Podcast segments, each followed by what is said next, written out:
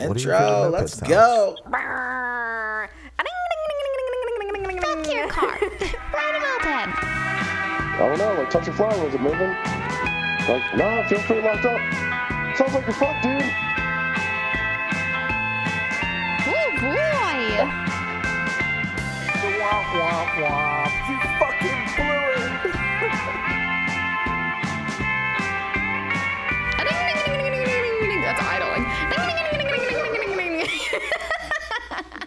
Yo, yo, yo, yo, yo. What is up, guys? Welcome to the Moped Monday podcast. We're back for another week, and this time it's not a pre recording. It's live, it's in action, it is happening and going down with my guest who's already on the phone, Brett Epp. So, what's up, bro? Hey, how's it going? Oh, it's going all right. I just I just got home from my shop. Um, I started a community motorcycle garage a few years back, and uh, I teach people how to build motorcycles uh, from scratch for by themselves. So I uh, just got home from entire weekend of doing that, which really wears you out sometimes. Yeah, definitely time intensive, definitely a labor of love. Um, dude, I Oh, was- yeah. I was I was on Moped Army. Like I was like, man, let me let me let me do a little a little dig in. You know, get get ready for this episode with Brad. And I was like, first thing I saw, like just scrolling real quick, was like a post. Like, what what, what was it? Someone was just like, hey man, has anyone seen or heard from Brett? Where'd he go? Did he die? like, and I was like, oh my god. So I don't know. We're gonna get into the whole thing, but like Mhm. real quick, just from me to you, like going to rallies and hanging out and doing the the thing that we all do in this like weird subculture that we're all a part of. Like, I don't remember the first rally I met you at, but I think it was just like a continue con- con- continuous like couple rallies where it's like, oh, there's that guy. Oh, there's that dude again. Yo, this guy is tight. Like it was like cool work. Fucking your bikes are sick. Fucking pretty boy. Like doing all the things. Yeah. And I was like, yo, this guy's cool as fuck, dude. I remember like you you pulled up to that one rally. I think it was Texas, and you had like the Derbi GPR with like the fucking the the you know the race flag fairing way, and we're just like I was like yo Mhm. like the the GPR Shifty fifty like Jesus, he's got all the shit. Yeah, there was a long time, and still, let's be honest, we all have an addiction to marketplace and Craigslist that we can't shake. um, so yeah, I still try to find the you know weird random stuff, and every once in a while, like there'll be a, like a CC two stroke that comes up. Like, oh, Yeah, I've moved on to larger displacement things, but I want it so bad. I'm probably the only one that can save it. I don't need 51, but I'll take it. Um, yeah, the bug's so, hard, man. yeah. It bites it bites hard. Hmm But yeah, like talking about like going to moped rallies back in the day, like yeah, I I didn't fit in at moped rallies for the longest time, uh, mainly because I grew up like super conservative Christian, and uh, Jesus man uh, was the only thing I had in my life, and then the dark side of mopeds corrupted me into the person that I am now. Um, The- the so dirty- yeah, like I greaser boy.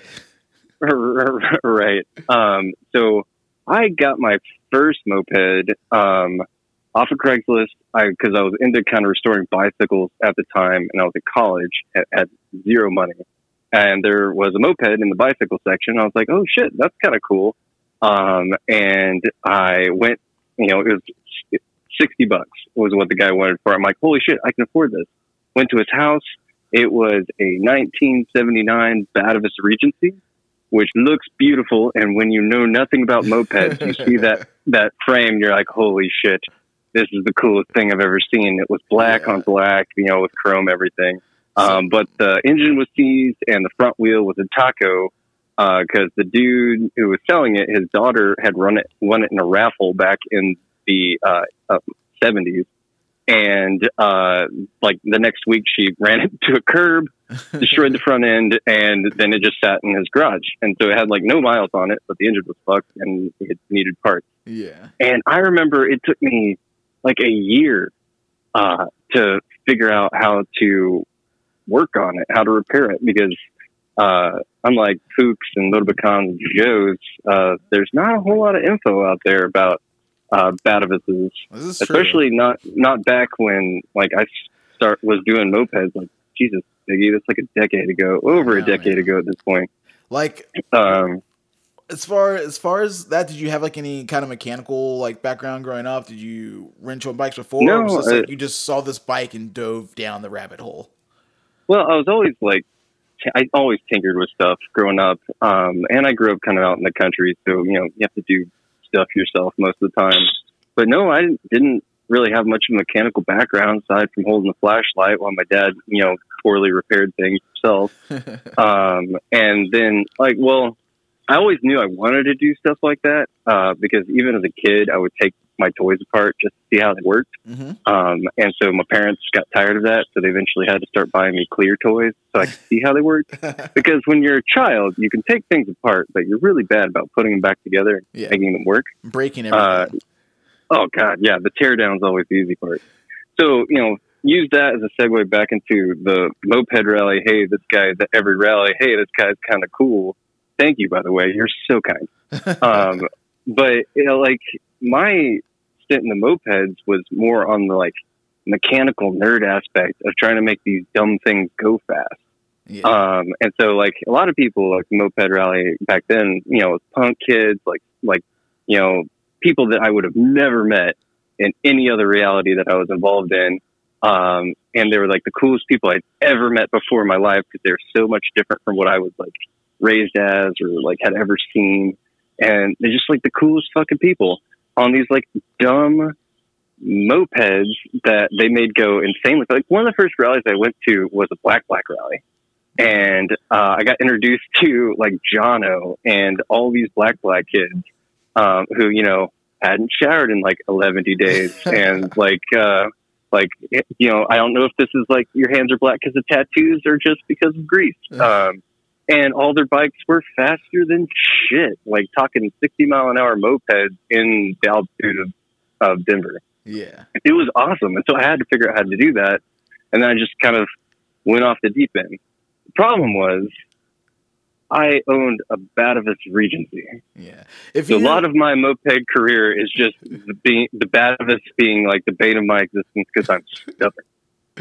Which is funny Uh, because if like for those who don't know, you can go on Moped Army. You can look at Brett's um his uh profile. He's still on there, and Oh God, there's so many bikes that aren't listed on that thing. yeah, I guarantee. Like I stopped updating mine so long ago that I know I have Mhm. 50 bikes I never put on there. But if you were to look at your profile page, I guarantee you probably have the most Batavuses listed.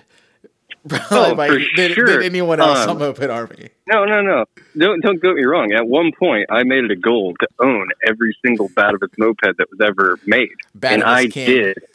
I did. I totally did it. Um, and yeah, and like what a what a sad achievement, really, when you look at it. Uh, it. You know, it's cool. Look at all these things that are still terrible and slow. So yeah, uh, but since I fell in love with Batavus, uh, th- there's no parts for them. Like I um, started riding mopeds in Lawrence, Kansas, with like Mike, Mike Beery and Kendon and those guys, and um, they all had maxis and pintos and stuff that like when you found out about treats, you could just buy a kit, slap it on with a pipe, do some Hollywood Holt dancing, and be like, look at this shit, it goes 45. Um, I couldn't do that to my, my Batavus, so I had to learn how to like build shit and tune. hmm And so that's why I got super into like building mopeds because I was doing stuff that like these things were never intended or designed to do. And I found that really fun and cool Yeah. because I was like super broke in college and you know every kid want every boy wants to build a car or a race car but don't have the space, don't have the money. Um, but look look at this moped. It'll take up any space. I can put this in my apartment like and then just work on it. Which many of us did. right in, Yeah, the, right well, in the like apartment. all of us did. Like the landlord's coming over, throw a sheet over it. It doesn't exist. Uh, Don't spill the gas in, the, in the house, you know? Like, oh, fuck, we can't sleep in here tonight. Yeah. So yeah, moped rallies, man. I've mm, I've I've gone to some. Were you at the rally in Austin where it like rained its ass off and we were dancing our asses off in the barn. Uh, yeah, definitely was at that one. That was a great That was- rally. That was a great rally. that was the yeah, one you had the G- that was the one you had that GPR at. Yeah, so I brought I had a couple bikes at that. So uh, I was dating Jess at the time, so we brought down her uh, kitted Peugeot. Uh, I was on my Derbi GPR, which that thing is built out to the nines. I still have that, by the way. Oh, that's. Um, so I sold mine. I, and- I kind of regret it. Yeah, and then I uh, brought down a Derbi Revo um, that was bolted to a um, Batavus HS50 top nice. uh, and I sold tight. that to Eric from Norland That's one of the Mono. Oh yeah, I actually saw that in his living room when I was in like the last time I went to New Orleans for a rally. Eric had that in his living room where he was living with Alex Grow. and I was like, "Yo, this thing's sick, dude!" But he didn't Dude, say he got it from you. He never he never coughed it up. Well, I don't want to out him or anything like that. I'm sure he did No, stuff no, to it. it's cool. It was cool back Uh, then for sure. Yeah, no, that thing went like in the 60s. Like those Revo motors are just insane. Yeah, that's You definitely do a like lot of stuff to them. moped cheater stats for sure. Yeah, top five, sure. top five moped cheater cheater engines. Uh, a Revo. hmm The other like super dope rally that I can remember off the top of my head, uh, there was a black black rally, and you might have been at this too, um, in Colorado in Denver. But it's the one where Andrew WK came and played. I wasn't at that one. you weren't at that one. It might be before your time. Yeah. That Well, then let me set the scene because this was like classic moped epicness. Um, so Black Black had a rally, and at the time they had a shop that was kind of in this industrial park off of you know downtown Denver because Denver was a shithole still. Yeah, and it was a skate park inside and a moped shop in the corner, and it was so dope. And that was the rally HQ. And uh, like basically, we got snowed in at the rally, so we didn't really get to ride. There wasn't much of a ride, but we just partied in this skate warehouse uh, all weekend. It was awesome. And then, uh, yeah, the Saturday night party, we went down to this tiny ass bar in uh, Denver, and uh, you know, bunch of you know gross moped dudes with their shirts off, dancing around with just their vests on. And Andrew WK and an Andrew WK cover band walk out, and apparently, uh, Black Black had gotten together and hired Andrew WK to come play a party, and he was about it, about it. Yeah. Uh, the only problem was, I think someone slipped in like a a, a large amount of uh, powdered white substances, and he was having the best time on stage, and he even sang "She is beautiful" while on my shoulders. uh, and it was great, but he kept singing, singing like the same two songs over and over again, uh, which is, you know, I understand Andrew, Andrew WK, every single song is the same song. yeah. Uh, but it's basically, it's time to party and she is beautiful on loop for about two and a half hours. It was great. And then he showed up at the shred shed. We like partied the rest of the night away. It was great. Dude, that's sick. That's a good Yeah. time. Yeah. And that's the rally that I built the original twin engine Batavus build for. I Ooh. like was going to do this like cool thing and go like show it off at a rally. And it worked. It ran. It went like 45 at the time. But man, have I learned a lot since then. Yeah, I bet, man. Just like years of fucking with stupid mopeds, you know. the guy like, Yeah. doing all the things it takes to like make them rip, which is like harder than it seems sometimes. And then even when you think you have it down, it it, it still can become a challenge. Like you know, definitely humbling. Mopeds is like the equalizer for sure. Right. Well, and like the cool thing to see is if you stick with it long enough. So anyone who might be listening that, you know, just getting into mopeds and, you know, can't figure out how to make stuff work or, you know, stuff's blowing up on them, they don't know how to tune it, whatever. Um, what, what's kind of cool and what I see still in myself is like, if you ever like are working on a project and for whatever reason you like put it away and then like a year or two down the line, you, you break it back out and you look at what you had done then, and if you say like, "Oh man, I would never do it like this," that means that you've learned a ton, yeah, and your skills have totally changed, and you can do it better now and keep going. It just takes time and doing it over and over again. That's for sure, dude. Mhm. Where as far as like uh, back to your Batavuses, man. Like I, Mm. so you have what was one of my once my coveted love bike, and I and I haven't ridden it or worked on it in two years. I had a, I had a, my Batavus Grand Prix when we got Mm. we got twinsies, and I was like, finally, I finally got one of those Brett bikes, and I was so pumped on it because like I, like I got in the game like in the French game, and I was like had the Motobécane, and like I saw that you had that picture, and like yo, Brett Brett got the Micatech pulley. No one's got that shit. Like they sold out I had- instantly. I had two of those actually. Uh, I sold one uh, to uh, oh, Mi- I think Mike in uh, Chicago got it. Um, but yeah, no, yeah, I have that. I actually have two Grand Prix. I've got a blue one and a gold one, That's and I've got matching mondials for them. So I've got a blue and a gold mondial as well. Yeah, that's tight. Like I had I had the blue one. We bought I bought the matching pair. Me and one of the homies in Black Black, we bought a gold one and a blue one from the Hot and Ready's. Mhm. And like I painted mine black like instantly, of course, because it's like black black, you know. bad bad idea, but still, it was still cool. It was still a fun bike. But those are rad, dude. I was just like, I always lurked at your bike because I was like, yo, he's got the Micatech pulley. No one has it. It's got to be the fastest thing ever. Eh, It was that thing ripped ass for a while. Um, it it was really fun. Um, I, but I mean, I wasn't always best at like being able to tune that bike because it was super high strung. I remember at one rally in, uh, I think it was a Black Black rally in Colorado, um, or may, it might have been a a uh, zombie rally in in Tennessee. I don't know. I've been to too many rallies. Anyway, uh, the faces blend together and the locations are off. Um, but uh, Jono and I were on uh, both on Grand Prix, and we had kind of you know worked our way through the pack. You know, like you know speeding up a little bit. The other guy you know speeds up a little bit, kind of you know toying with each other that we're going to race. And we get up to the front where the leaders are, and uh, the road just like not only straightens out, but just becomes fresh, newly laid down asphalt. Oh man. And like Jono looks at me and goes, burp, burp, and I look over at him and I'm like, yep. And so we just take the fuck off and like, like leave the pack behind and are just absolutely flying, like full tucked on these Grand Prix that are built the fuck out. Because he was rocking the uh, Micatech uh, cases oh, with the variator and then a Doppler clutch and some like insane top end uh, that only worked if it was revving like 15,000 RPM. um, and I was on, I believe, a ported Gilardoni Git Polini cases, uh, 21 PHBG with reeds, uh, ER2 and Micatech clutch. Um, and I don't know what our what our gearing was.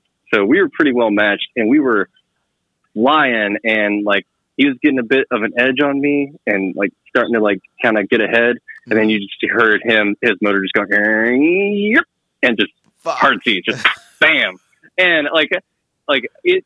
It was short lived the happiness I felt by beating Jono because I really got into mopeds after I had seen his like insanely fast Peugeot build that I was now racing. Yeah. Um, and then like a three seconds after he sees my engine just and like just totally seizes as well.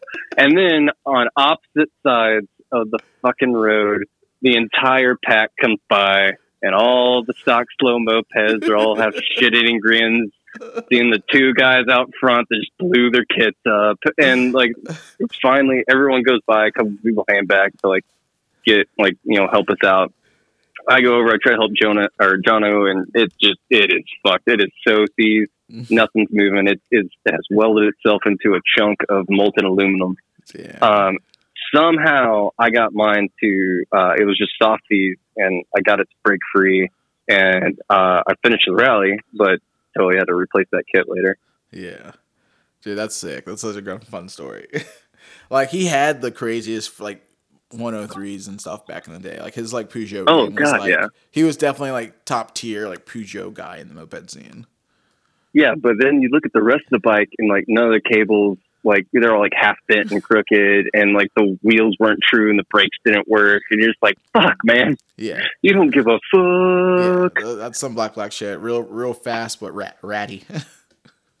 yeah, like that's one thing that I tell people whenever they're building mopeds down at my shop now. I'm just like, cool, yeah, I can make this go real fast if you want, but have you considered slowing down? yeah. Stop. It's equally important. Yeah. Like I've been like listen Every- like we I can't remember we had uh I did like an episode with someone one of the guys from Land Squids. Sorry I can't remember the name right now, but it was like he was like just listening to him talk about bikes and building and like he's like dude but the, that bike had the had my fucking my wheels. Like and I'm like what? You know for a second I was like I kind of paused because like most people talk about their bikes and they're just like yeah I had this part and this part and this kit and this thing. And he was like man that bike had my wheels. I'm like what do you mean? You know kind of like the wheels and he's like yeah like machined perfectly. The brake plates were oh. machined perfectly. They were brand new lace. They were true and like spun just right. So it's like your bike goes fast yeah but when do your brakes drag? Are your wheels true? Like does it actually brake good? Like those things mm-hmm. are like key components to making your bike fast that a lot of people miss. Oh god, especially if you're doing it on a moped, like Motobécane brakes or fucking what, like four inch circle. Yeah. Like you're you're not stopping, and you can make this like insanely fast. Uh, yeah, safety safety second, right? Safety second moped. Shout out. Let's go.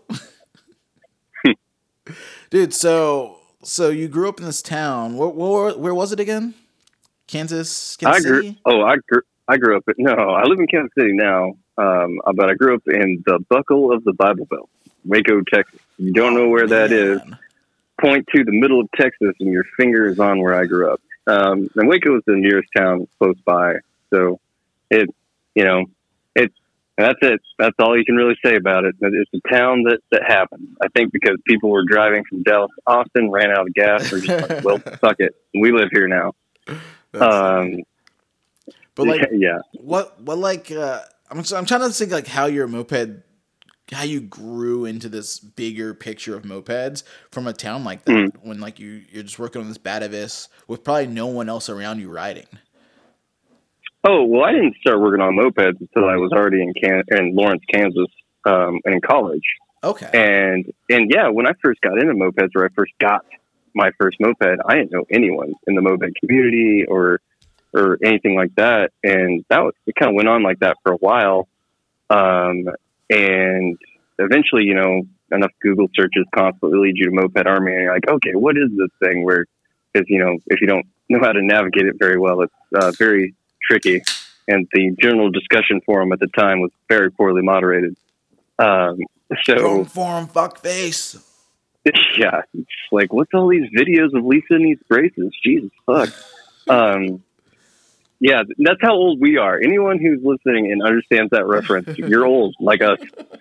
Um, that's god damn it. All right. Anyway, but um, but yeah. So I think eventually I post. I kind of reached my the end of my understanding of how to fix this thing at the time, and so I just asked if there was anyone in Kansas or Lawrence that uh, knew how to like work on these. And eventually, I think Ed Edward Richardson from uh, he was in Breakfast Mafia in Kansas City at the time, um, which was a Kansas City moped gang called Breakfast Mafia. And I went to like one of their meetups and got some help and you know got you know it wasn't running still but got a good direction. And then through them met riders in Lawrence. And then I think that was like a week before they were going to go down to an Austin rally uh, and I didn't get to go but then like rallies later in that year I started going to rallies so it kind of went from not knowing anyone in the moped community to going to one meetup and then meeting everyone in the moped community within like a couple months. That's tight. Yeah. Oh, the first rally I ever went to was a um, Bourbon Bandits rally, and that rally was fucking dope. Um, it's back when like 400 plus mopeds would go to a rally at one time, Yeah. um, and yeah, I don't even know where I was half the time, but it was amazing. And you're riding through all these hills, you know, and and I was on a bone stock Batavus Regency that went 28 maybe, um, and I fucking broke down. the The bike was running; it was fine. My goddamn chain snapped in half trying to like go up a hill, uh, you know, because it's stock bike. So you try to get like the highest speed possible before you go up the hill because you know you're going to lose all of your speed and have to pedal. And just that load was just like snap. Yeah. like I mean, that was the having it. original chain. I had, I did not know better. Yeah, I just, yeah. that's funny, dude. I don't know, man. Like mopeds are so great. It's just such a funny thing to think about. Like, like especially now, like hitting a rally with a stock bike. Like, Oh, I would love it. yeah, people like I've seen people you know show up on like a stock Tomos or something, but that's still doing like thirty five or something. You're good. You'll be mm-hmm. alright. But like a stock Batavus that does under thirty, and you're like, yep, let me hit this rally. No problem. I'm not not even like worried about it. Concerned. Well, yeah, but like everyone that I knew in the moped community also had pretty much stock bikes. Or like maybe like a, a, a Pinto with like a 15 Bing and a Boss pipe was like as good as it got back then. Yeah. Like it wasn't like Not mad today, performance at that time. Yeah, not like today. Crazy to And- how far it's come. Oh man, just I mean, shout out to Benji and the guys at Treats for making it possible to easily find the parts you need to get all of these things going. Like, do you, can you imagine building half the things you've built without Treats? Nah. Cause I, Nah, cause, 'cause you I, cause. I've heard the Satans like, cause they were the old heads here, talk about like the measures they had to go to to do it. You know, hopping on like some foreign. I would have to learn tran- French. and translate it, and then like Yeah. you know, Oh yeah, I did that all the time. like it's hard. Um, oh man, and talk about like learning what to do over time, getting better with your skills of building stuff. I remember when I first got my first moped that I thought I had like I had to find the original part. So like I need a original piston, or like you, you know now you're just like I have to fucking bolt, shove it in, Mhm. kind of deal. Uh, or like you know what parts cross over, and but back then I thought I had to find you know everything exactly as it was. NOS. Uh, yeah, that's that's how run again. It's the exact part, right? And there are other ways you can do the same thing. yeah. Uh, the workaround. Dude, so you met like all these new people and you kind of like been bombarded with the moped scene and you're hitting rallies. Like what were what were just some of the places you guys were going that like really stood out to you? well, I tell you what. So uh, at the time, I lived in Kansas City, still do. And the interesting thing about Kansas City is, is ten hours in any direction from anything geographically interesting. So every rally uh, that I would go to is, you know, about the same distance. You know, go to Chicago, it's eight hours. Go to Denver, it's, um, you know, 10. Go down to Austin, about 14. Uh, same thing with going to New Orleans, uh, Louisville, Nashville, about, you know, 10 ish. Uh, I think I already said Chicago, that's eight. And so I go to all these rallies in the, the center point of all of these rallies that happen all summer long. So basically, once a month, go to a rally. It's in a different town, and it was awesome because you start forming all these friendships, like like with you, and they're friendships you only have for one week at a, a at a time, maybe a few times a summer. Yeah. And it's just so good to like go to a rally and like see all these people that you kind of more or less, in my case, grew up with. Because I came from such a sheltered upbringing, like hmm these are the people that know me as the person that I am now, not like this false version of myself that I once was. Yeah. So it's cool. And it's like those relationships like burn like really bright. It's like we're like a flash pan. It's like, yeah, we, we meet up for the weekend and it's on. And we're like everyone's like so happy to see each other and it's. And then like, all right, it simmers mm-hmm. down and then you see them at the next rally and it burns a little brighter. Yeah. Well, also, one of my favorite things of going to a moped rally is you can finally get out all that nerd energy you have about like just tiny displacement two strokes and you can talk about it in very technical terms. There are people around the fire or the bar that you're sitting at are just nodding along, like, "Yeah, I'm right with you." Here's some more lingo that you never get to use Yeah. in day to day conversations with people that don't care. and yeah, so that's always fun. Yeah. I, I do very much enjoy that when you finally meet up with moped people. Definitely, because there's definitely like that like group, or not group, but there's definitely like the people that are in your life that you annoy with moped talk, and they they just are over it after a certain time. They're like, all right, man, like Oh God, I get- learned we- long we ago. Yeah, I learned like long ago that none of my friends give a shit about like all the things I could talk about. That that's the one thing. Like I wish I had a cool like party skill. Like like a cool party skill is like, you know, there's a guitar in the corner and like you walk up to it and you start playing like really amazing, you know, instrumental guitar and like, Oh shit, I didn't know he could do that. That's amazing or like Yeah. Same kind of thing. Like there's a piano, you sit down and play, you know, some ridiculous sonata, and you're just like, "Fuck, I did not know that. That's so cool." Like the equivalent of that in my life is just like, "Hey, does any anybody want to come out to the driveway and watch me disassemble Todd's car? I'm real good at it." You guys want to see me Like, properly clean mm. this carburetor?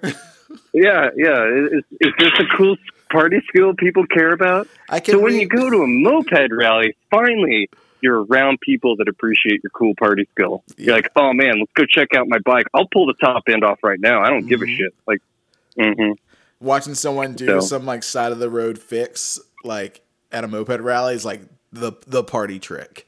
Like what? yeah. You can use a stick for that? Oh god, old man tricks. I love old man Like, tricks. you don't have a piston stop, you just shove your t-shirt in the hole? What the fuck? Wait, that works. yeah, it's not ideal, but like I don't have tools. I'm broke down. Dude, that party trick thing is super sick cuz that like really hits hits hits hard for me cuz I remember just like being younger and like being in bands and stuff and hanging out and going to parties and like I'd have like the one friend who was like the guy. He he get he'd hop on the piano and slay it. he he'd pick up an acoustic and do like five like emo like fucking serenades fucking that everyone loved. Like oh my god, he just he just murdered some dashboard song. Everyone's pumped. Like and then like and then uh, even past that, all the things that I thought was kind of like lame that I wasn't really into when I was younger, like magic, yo-yoing, all these little things that like people get really sick at when they're young, and then like Mhm. you get to like college age, and it's like yeah they were cool at this, and they, but no one really cared, and they kind of like didn't do it for a couple years, and I'm just being being like in my young twenties at like a raging party, like everyone's killing in his backyard, having a blast, and some kid just like busts out like yo-yo and starts doing like world world fucking series yo-yo yo-yo moves, dude. Like I think Feldman Yeah, from fucking out west is a sick sick at yo-yos too, but he just killed it with his yo-yo. And everyone's at all watching this guy yo-yo at like 22 years old. You're like, what the fuck is happening right now? Or sick Yeah. magic tricks. You know, someone's really good at magic, like card tricks and illusions and stuff. Like I'm like, all right, you can you can like you can lead any like uh, social group. Like you got it.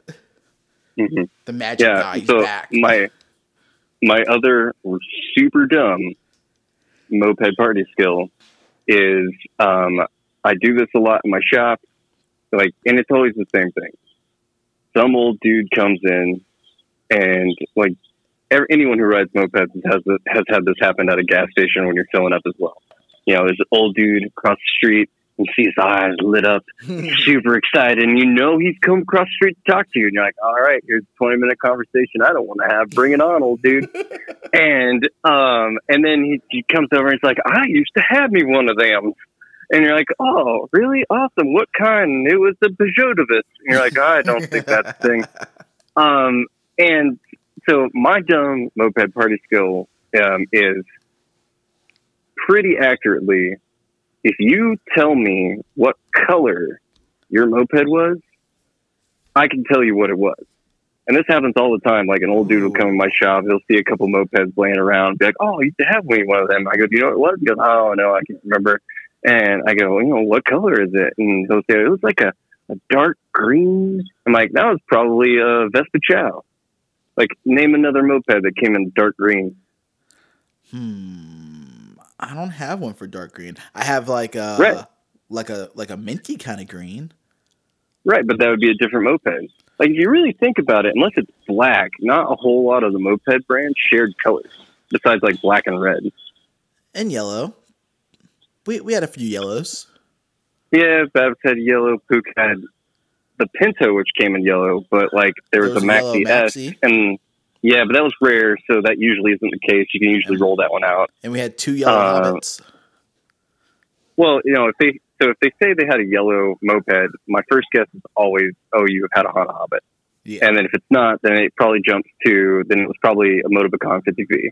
And that's also like what part of the country are you in when someone's asking you that? What would you you, say? figure out where all the hot spots I had an orange moped. And it's factory orange. Yeah. All right. So, um, I hope it's not an orange robin. Um, but it could have been. No. but like and I've never heard orange. Oh, really? Malaguti motor. They're weird.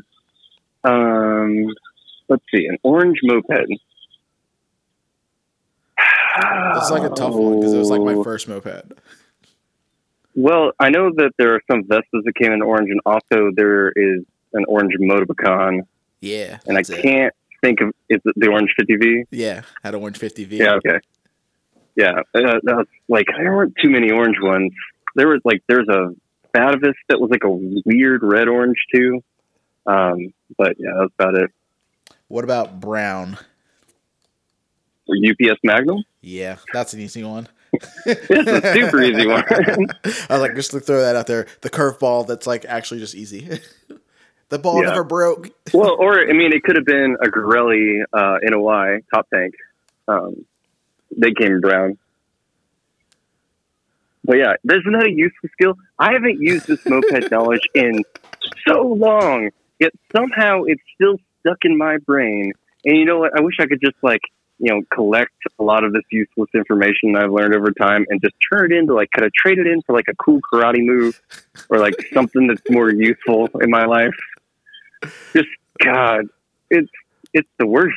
Like I can't remember people's names after meeting them, but I can tell you everything about how to rebuild a Batavus Laura M48. Yeah. Who needs that knowledge? I, Um, I, I ask you this. some 16 year old kid in the middle of the country just found his first moped. Yep, He's, he's And look, I will looking for you totally- right now. I will totally help those people. Like I have, I like, it, I, I over time in my years in mopeds, I did kind of build up a reputation as being the dude you could go to when you needed like Batavus help or info.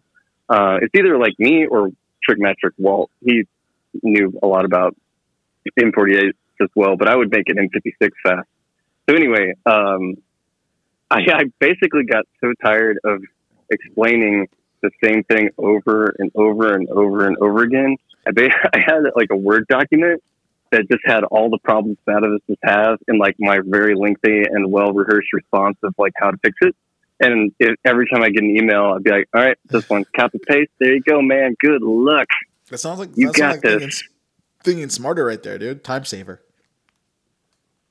Yeah, but it felt kind of disingenuine like the first time I did it because I really do care about like getting people up and going and like helping them to like learn about like stuff and like figure stuff out. Because like think of how think of it like this. You How should much post that to the wiki, dude. Just like Brett's. Uh, oh, I have. Bat- I, Batavus I did long time ago. I should write my own bad section. But again, what a what a weird waste of time. Who cares?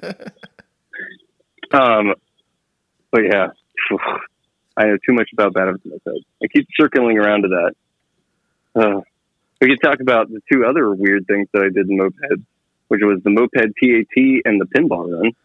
Yeah, like we've actually recently been like kind of talking about that in the last couple episodes here and there because uh this Which year's year, both uh, this year's Baker's Mm. dozen just uh finished a couple weeks ago. It ended in Richmond, so we hosted Mhm. like the uh the finish line at Thomas and uh, Ashley's house from the Rebel Browsers, and then um Mhm. we had a couple follow up episodes with some of the people that were were in the race, and then uh we did I did an episode like two or three weeks ago with Sean from Black Black about the you Mhm. know pin, first pinball run and the Baker's dozen, and I was like, that's kind of why I thought about you again. I was like, yo, I got to get Brett on because like, because like their journey of the TAT, you know, stopped at a certain point, and they're like, yeah, I think they're all like, yeah, I think like Brett like finished it, and like I, I did.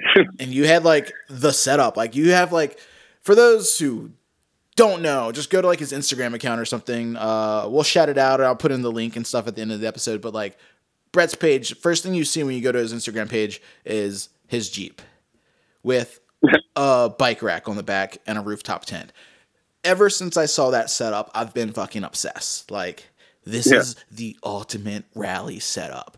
Like going And to going to a rally, are so correct. going It to a rally so good. deep with your friends. Awesome. Renting a trailer and babysitting all these people and wasting time because they want to stay in the bathroom forever and have to fucking find them and fish them out and like unlock their bikes because they lost the key to their lock so you can leave is awesome, but it's also a pain in the ass. Having a vehicle for yourself and your one bike and a rooftop tent so you're fully contained and can sleep on your own and do the whole rally thing without having to worry about anyone else's problems is the adult way to do it. Yeah. The first time I had like that, the Jeep and the rooftop tent, if people are like being creepy and looking me up, first time I had that installed on my, my car and the first rally I went to was a Salute Your Ports rally up in Michigan. It was like a campsite that was on a lake and they had jet skis and it was fucking rad. They actually had the whole rally sponsored by, by Four Loco. So they had a pallet Four Loco, and they had a dance floor that they had like made in this forest with like you know tarps as like a ceiling, and like it was awesome. And uh, and and I I did not know at the time Four Loco was fourteen percent alcohol. But yeah, yeah, yeah.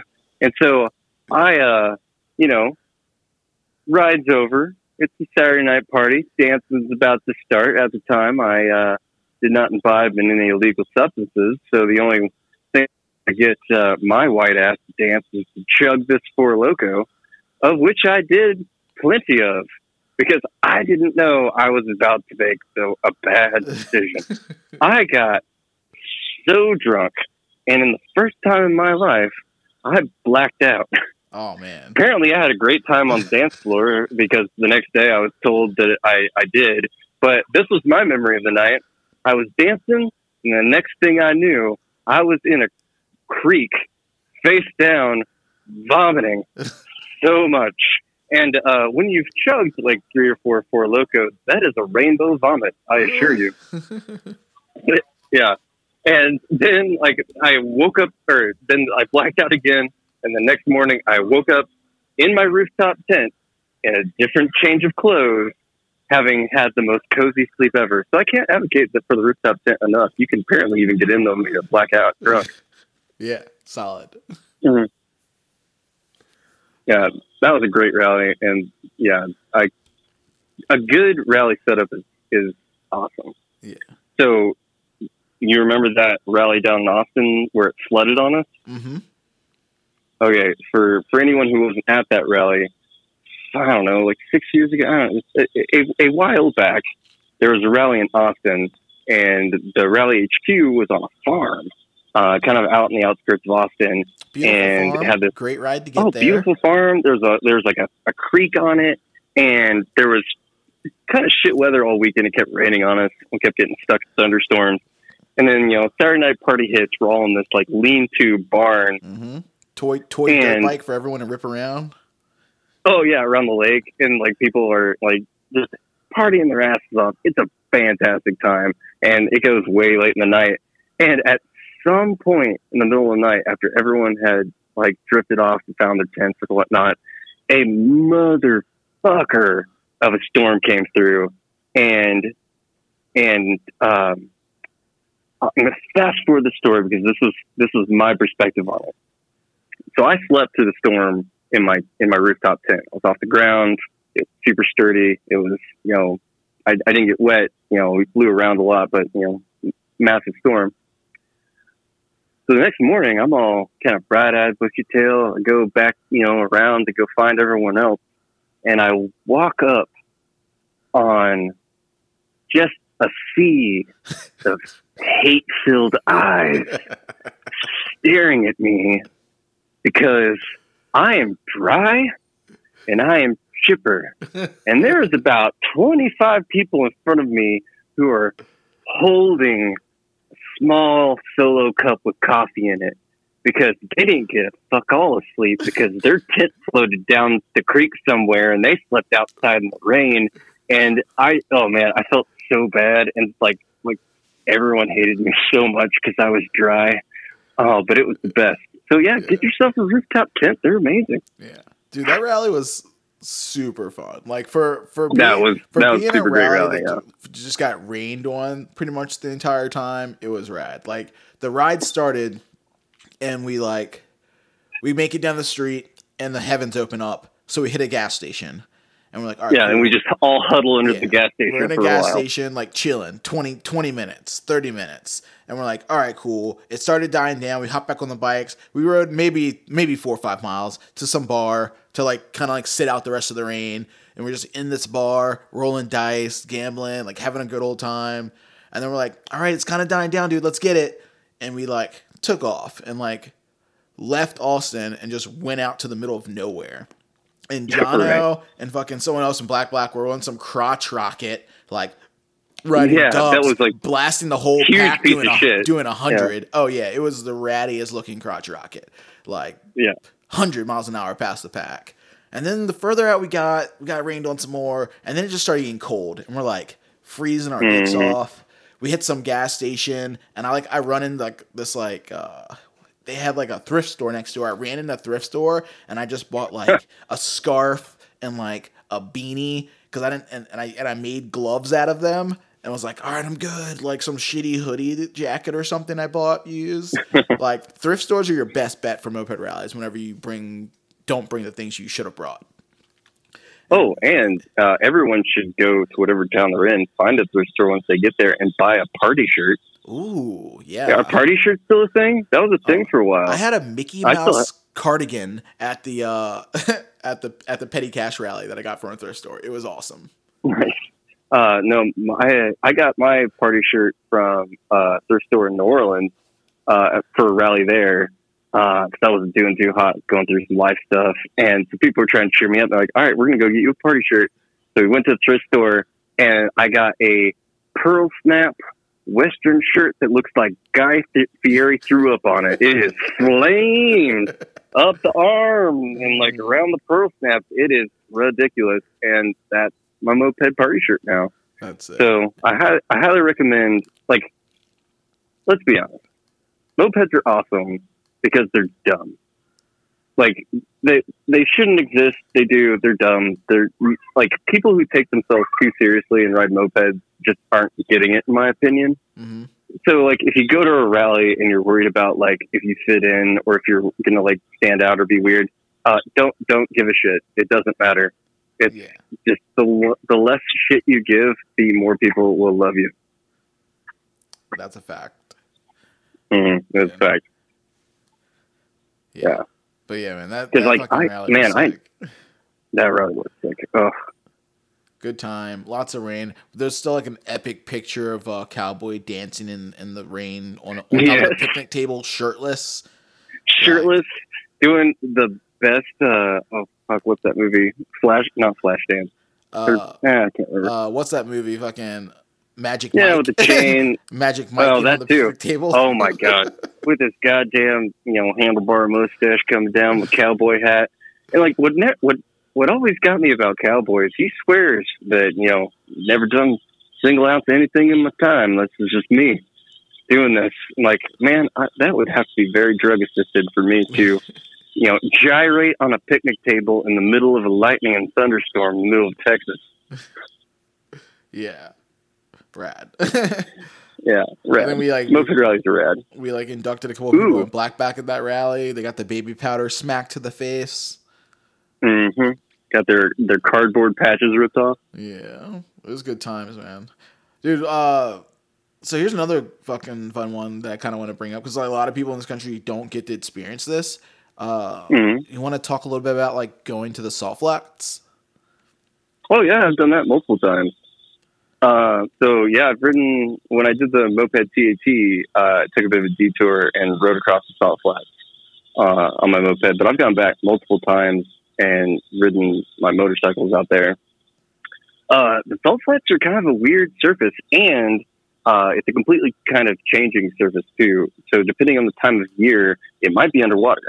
So don't just expect to go out there and be able to like do Bonneville speed runs um, it- like it's kind of a seasonal affair. So um, if you go too early in the spring, it'll be under like three or four inches of water. You can still drive on it in places, um, but it's you know, wet, and then everything I, I did that in my Jeep, which was super fun. You know, splashing around water on the salt flats because it's this like pristine aquamarine blue, and like everywhere you look in like the forever distance is just this line that stretches across to the horizon that's broken up by like jagged peak mountains that are being like their their beauty is only being overshadowed by the fact that the sun's going down, producing the most amazing colors you've ever seen in your life, which are only reflected in the clear water underneath you. And it's it's super pretty and super amazing. But just know if you drive in the water, uh, everything will immediately start rusting and corroding because it is super, super, super salty water. so pressure wash everything afterwards. Yeah. No, but the the salt surface itself, when you actually ride on it, so there's the Bonneville salt flats themselves, which are kind of getting smaller um, because you know climate change and whatnot. Um, but uh, there's a good seven miles that is completely rolled hard. So they've rolled it so it's like it's a really hard, hard, hard surface. Uh, the rest of it is like this thin, super thin kind of saltine cracker crust Mm. uh, of dried minerals that are on the top, and then if you break through that, it's like medieval primal ooze. Um, so you can you can easily get stuck in it, and so if you go right on it, you have to put all of your weight on the back of your bike to float your front wheel, so your front wheel doesn't break through, and just go as fast as you can, which you can totally do because you have infinite like run out in every direction to do whatever, and it's so cool. Um, yeah, so I mean, when I did it on the TAT and the moped, I was just like doing these big loops and having fun. And I was like, "There's like that a rock I can see way out there. I'm going to ride to that rock." And I get out there, and it was a a, a pair of pants. That was weird. Because like you're that, that was real weird. You're just like in the middle of absolute nothing and nowhere, and you're like, "Why are there pants here?" There's a story that I don't not sure if I want to know. Um, oh, that's right. yeah. Yeah, the salt flats are rad. Um, if you are riding a bike that is water cooled on the salt flats, um, know that as you ride, you're filling up your radiator with like really fine stuff.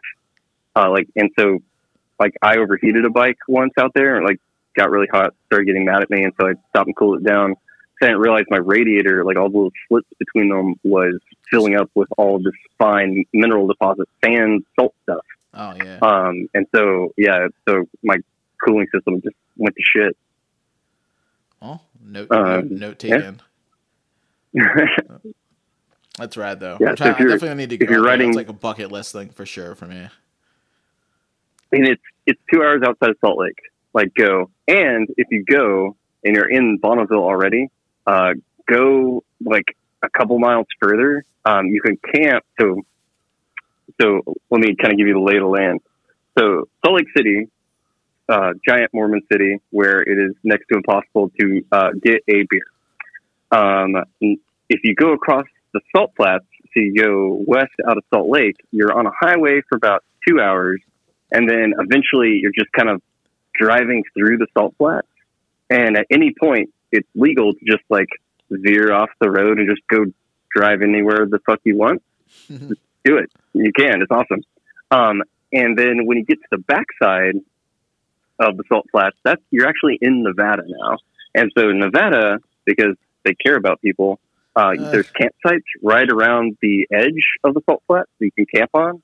Um, and I highly recommend uh, going up those mountains and then like a five miles like up the mountain to the other side is uh, well it's Nevada so there's a bunch of casinos and you can go do whatever and get a steak dinner and like waste some money on slots and you know have way too much drink then go back to your campsite Yeah.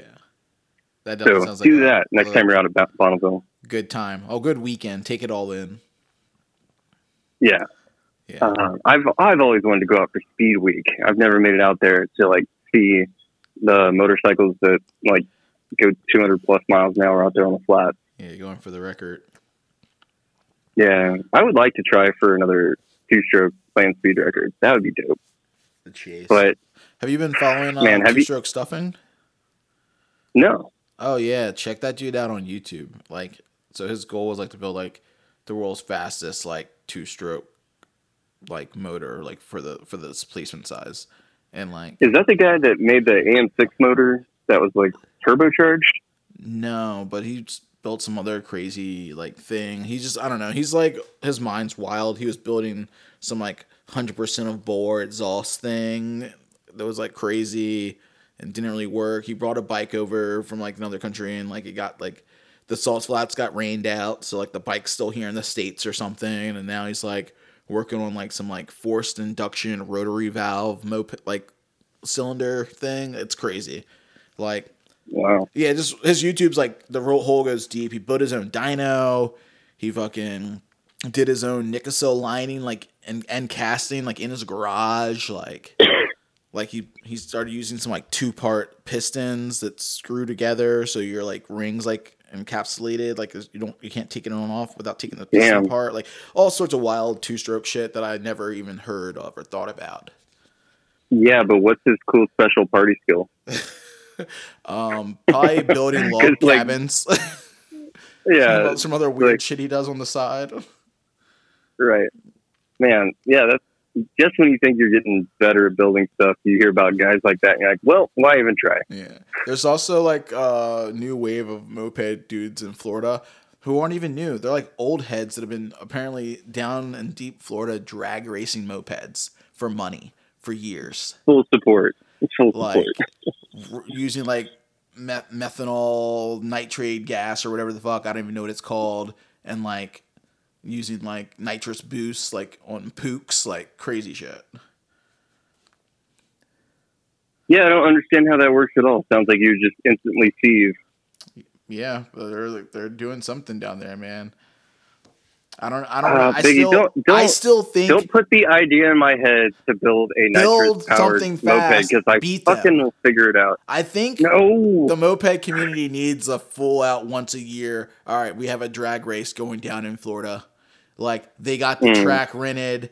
Like everyone bring your moped out. Like if your if your club or your team thinks you got it, I think it wouldn't be hard for each club to put together their money and their heads and get one jockey rider and be like, yeah, my club's building this bike, and it's just like a showdown, like club versus club or like you know builder versus Mhm. builder, and we have one major well, in, drag race in all year. in all honesty, in all in all honesty, I'll put this out there, and maybe people will challenge me back. But the Midwest is going to kill it at drag racing, and it's because that's how we fucking build our bikes anyway. We don't have to go like you know No max torque to four, no yeah, turns. we had flat forever. Like like look at my twenty two tooth sprocket on this Puch. I go a billion. Like yeah, it's really easy to make your bike go 70 miles an hour when you can use like an eight mile run up. Like, That's the thing with the Yeah. drag strip, dude. You have limited time. What are you guys running? A quarter mile? Like you don't have like miles to build up the speed. So, Mhm. so, your, so your gearing has to be set up just right too. Your gearing, your clutch, your your motor, all of it's got to work together to get you from A Oh, to yeah. B fastest, not necessarily go the fastest. yeah. So, speaking of drag races, like the resurrection of the twin engine build was supposed to happen a few years back uh, because I was hosting a moped rally at my shop here in Kansas City for the Mhm. Spicy Boys. There you go. and um, Walt Trickmetric uh, up in Michigan, um, he wanted to have a drag race to see who's king Batavus. And I was like, all right, I- game on, let's do this. I'm totally into it. Um, and so we came to a gentleman's agreement that we had to use stock Laura M48 cases. Like you could do anything else that you wanted to do, but you had to start with M48 cases. I was like, all right, cool, let's do it. And so I knew I had to do something real weird and like over the top because Walt's no slouch. I mean, he fucking makes your hammer clutch in your Puch right now, or like all these like ridiculous stuff, like you know, Hobbit, like Dio capable reed valve adapter plates. Like a lot of people have bought his stuff over time, and he's got a fantastic mind for this stuff. So I was like, ah, shit, I'm gonna have to get weird or like lean into these rules a little bit that we made for ourselves. So um, we agreed that we had to use stock cases, but we did not say how many cases we could use. So I took that as a I'm gonna like rebuild this twin engine to something stupid. And so I like completely over engineered it. Um, I took, um, it's got Tomos cranks in it. Um, that, um, in like the Tomos crank is, will fit in the lobe for an M48, but a, uh, it's one millimeter too wide. Um, so you have to, uh, I, I made a custom metal spacer and then base gaskets on either side. Um, and so then that fits and being held in by some weird ass Honda bearings uh, and seals because uh, the M56 crank arms, or sorry, 48 crank arms are smaller than the Tomos crank arms. Mhm. And then I'm running uh, Puch or uh, Airsal 70cc Euro kits. Um, and the stroke of a Tomos and Puch are the same, but don't really match up with the bat of a stroke. So I had to lathe out custom base plate spacers to make it all work. Um, and then like the cranks are locked together at 180 degrees offset. Um, and had a treat CDI running a waste spark condition so that this spark would happen like at top and bottom. And so if you hook that up to two different leads, then basically you have your 180 degree offset like charge Mhm. to time both. Um, and then on top of all that, I variated it.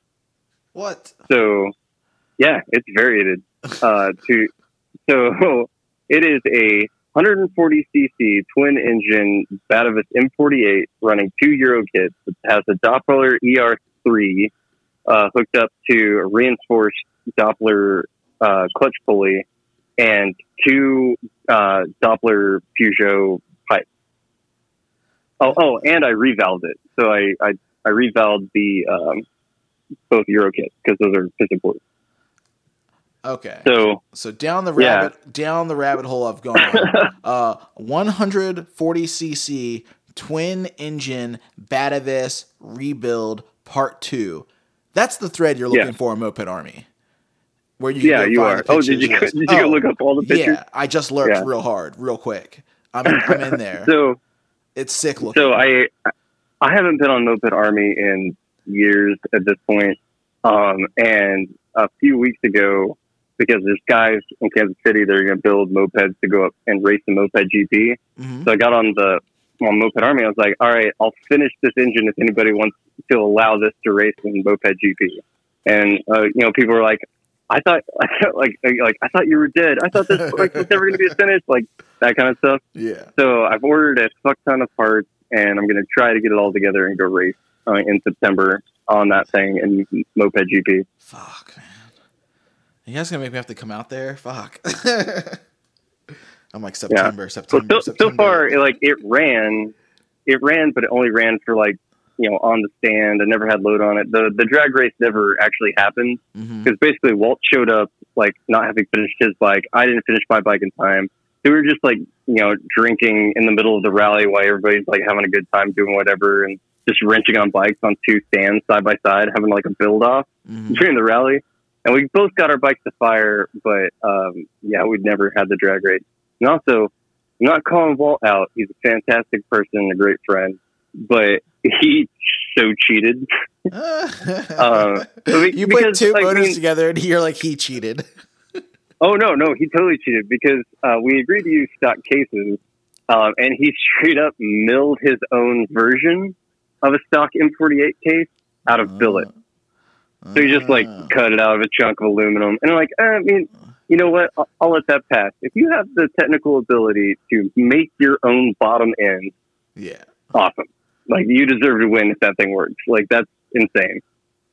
Yeah, that's crazy.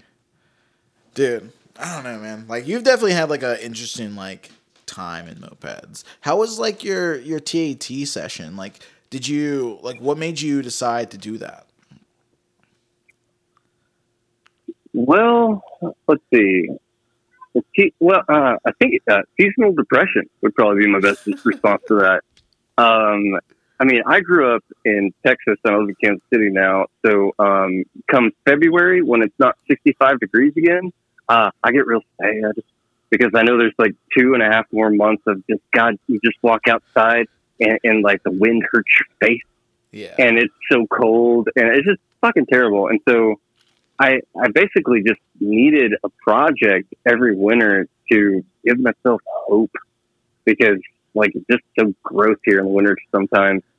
Um, and so yeah, it's just you know Willie, Sean, a couple of the guys, um, like we're like, hey, like we want to do this TAT thing. I'm like, that sounds like a perfect adventure for me to plan for. Let's do this. And so we just started building real dumb bikes to take it on.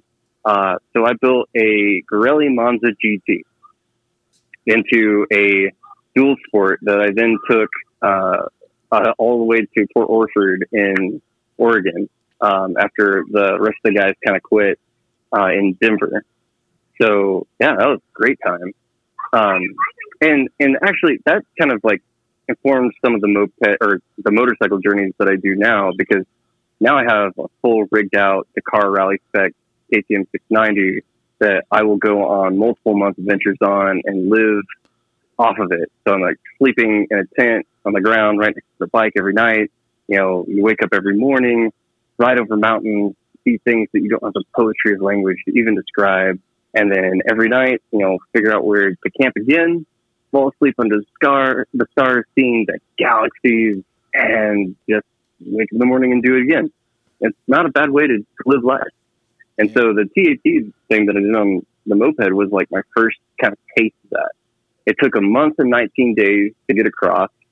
Um, and yeah, it was, it was rad. You just kind of, I mean, I mean, this is how naive I was at the, at the time that I did that. Uh, not only did I do do it on all paper maps, we didn't have GPSs. I just like highlighted routes and atlases and felt lost the entire time.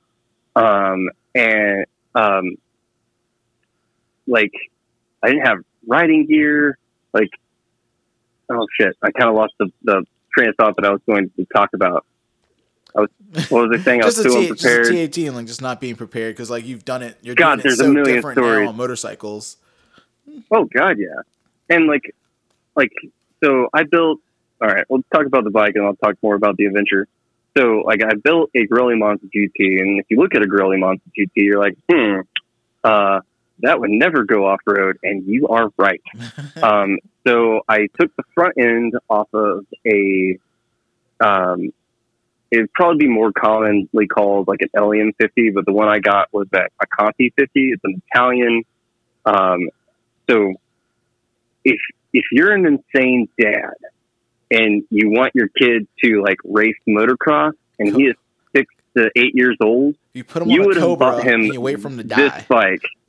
oh my god! It had a Franco Morini S6C motor that made 15 and a half horsepower and like inverted front forks um, and like ridiculous suspension. I before I took that bike apart would go off jumps on this thing and land it, you know, like go like 10 feet in the air. That thing was insane. Um, and so I robbed all the parts off of it to build my Garelli Monza GT. So put the front forks on it so I'd have more travel. I custom laced uh, 16 inch uh, pro race rims into hubs with disc brakes front and rear so I could like stop the thing. Uh, which my front disc was willfully undersized and my rear disc uh, caliper was too big. So basically, I didn't have brakes. The front couldn't stop, and the rear you had to pump up like a million times to get the pressure needed to actually clamp and stop, Hmm. which is exactly what you want when you're descending mountains. oh, but I remember what I, I remember what I was going to say. I was so na- naive at the time to go on an adventure like this. I was so unprepared. Like I kind of thought that you like go up and over the Rocky Mountains, and then it just kind of planes back out and then coast. Yeah, that that's not what happens. There's significantly more mountains than that.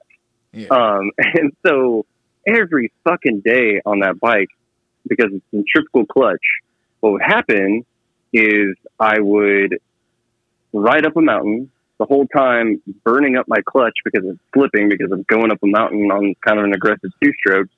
And by the end of the day, I really, the clutch wasn't really engaged anymore. And so I would have to, the next morning, wake up, drain the coolant because it was water cooled, capture the coolant because I have to reuse it because I'm in the middle of absolutely nowhere, uh, drain the oil out of it, capture all that because it has to go back in, uh, take the side cover off, um, pull, use the clutch puller, pull the clutch out, reshim the clutch so that the, the friction material is worn down enough, um, and then put it all back together and hope I shimmed it right so that it's not either constantly engaged or still not engaging. Dump all the fluids back in and then take off. Try it again. So and, like, much- so labor did- intensive. Oh God, yeah. And, and like I didn't bring the enough jet. Like, I didn't really realize like the jet range I would need going up and down this massive amount of altitude all the time. And so I got so tired of jetting. What I eventually did was just take a tube stock, shove it in the air box because I had relocated the air box on like this like big long hose so that it was up by my hips so I could go through water. Hmm Um, and so yeah, I was just like, oh, richen it up, shove the sock in more. Oh, it's getting a little too rich. Pull the sock out. Uh, and that's how I got across the goddamn country. That's so funny. Um, yeah, if you guys want to see but- that bike, I don't know if you have like a you have like a blog page or something you use where you kept pictures or logs of this. Besides, You know, that that is one I think got your own post documented on Moped on- Army? well, is 77's garage still open? Like that website? Yeah. Well, it's on there, and like a bunch of photos and stuff. Okay. Because I just found a picture of it just on Moped Army. It's like under like uh Garelli builds. There's like a like if you just search Brett's name and you look for Garelli builds, it's it's on there. Yeah, I, bu- on uh, garage, I called it Monster Monza. Uh, so if you search for that, you'll find it. Sick. It's got like But the yeah, big like, uh, that- Baja lights on the front, which is like rad. Yeah, you want to know what those actually are? What's up? Those are from a Ruckus. Ooh, fancy. Yeah, pro tip: you want Baja lights on your moped? Take the stock lights off of a Ruckus. Pretty good lights too, bright. Well, yeah, and uh, I- well, I replaced the bulbs with some high output lights because you know running at night sucks. And I was using just a um, oh fucking what's the really expensive small mini rotors? Uh, HPI. HPI. Yeah, I was using an HPI mini rotor with a 60 watt lighting coil, and it did great the whole time. Oh yeah. Uh, what, made you like great. continue the TJ the TAT after like everyone else kind of kind of felt felt like had to bail?